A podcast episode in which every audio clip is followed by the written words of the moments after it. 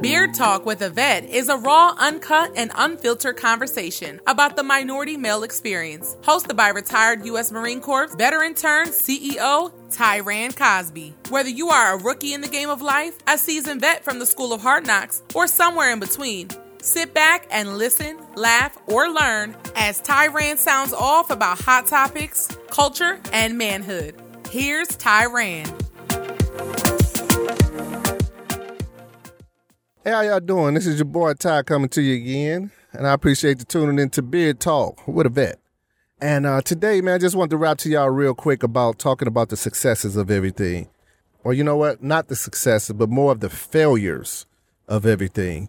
And what I mean by that is we've all done stuff that we're probably successful at now, but we wasn't the first time that we gave it a shot.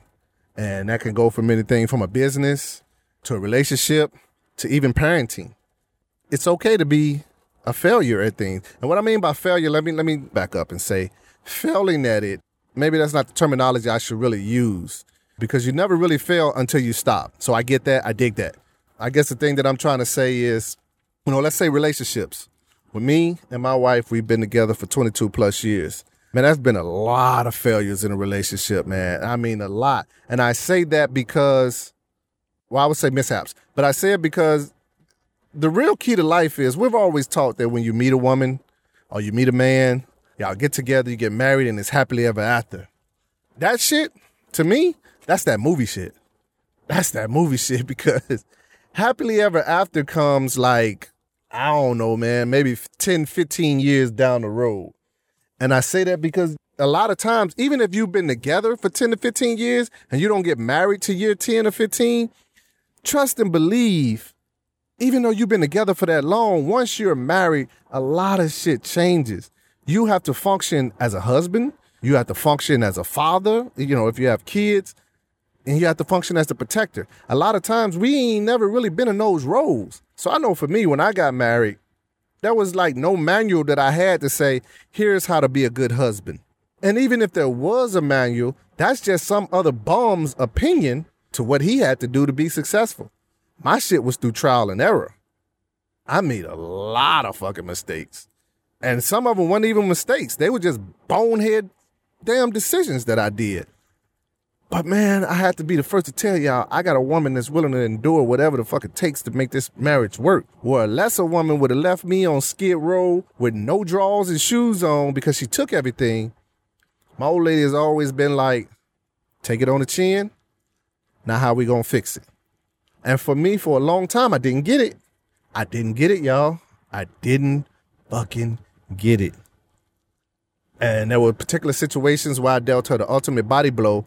And she shook that shit off and came out the next round ready to fight. And it made me realize that, damn, this is the woman that most motherfuckers are killed for. What the fuck am I doing? So, I don't know. I guess it was through all of that, through all the bonehead decisions I made, through a lot of the mistakes I made, that I realized I wasn't being the man that I was kind of raised to be. And I wasn't being the husband that I know that my old lady wanted me to be. So, again, I don't want to share my successes because so many people say they see me and my wife out and we still, you know, we lovey-dovey, we taking pictures. Oh, I want what you guys got. And it's like, I don't really think you do, because I know for a fact you're on my social media thing and each week you got a new boyfriend because you say one piss you off. So you don't really want, you want what we have, but you don't want to have to work to get what we have. So, you know, we've established an awesome fucking team. And if anybody knows me, they know I'm always screaming Team Cosby, because that's exactly what it is. Man, I ain't nothing without my old lady, dude. I ain't shit without my old lady. I'm just not. So, again, I don't want to share my successes because through a relationship comes a lot of learning. And when I say I've learned about patience, I've learned about a lot of things, man, I have, y'all.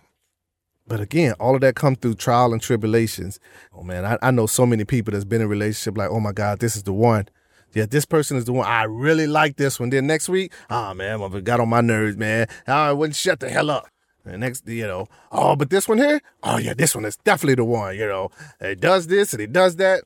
Two weeks later, ah, mother, get on my nerves, man. That's, I just ain't gonna never have nobody. It's not that. After you go through so many people, you have to realize, fam, it ain't them.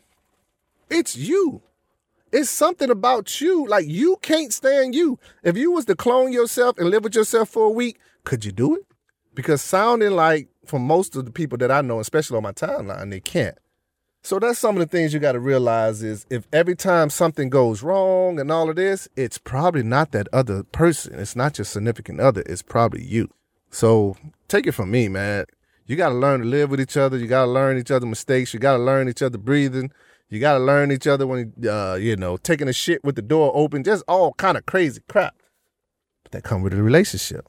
And I always say true love to me, true love to me is when you both can take a shit and leave the door open. If you've been together all these years and y'all still close the door when you take a shit or you're getting dressed or you're in the shower, hey, man, in my book, it is my opinion now, you ain't as in love as you think you are. That's just real deal. I know that shit sound crazy, folk. I know it do, but that's just my opinion. Shit, my old lady coming there and do her hair, I got the door wide open, doing what I do, and she, she'll complain about it. Oh, God, close the door. But she'll still stay there, do her hair, do whatever she got to do. And for me, that's fucking true love.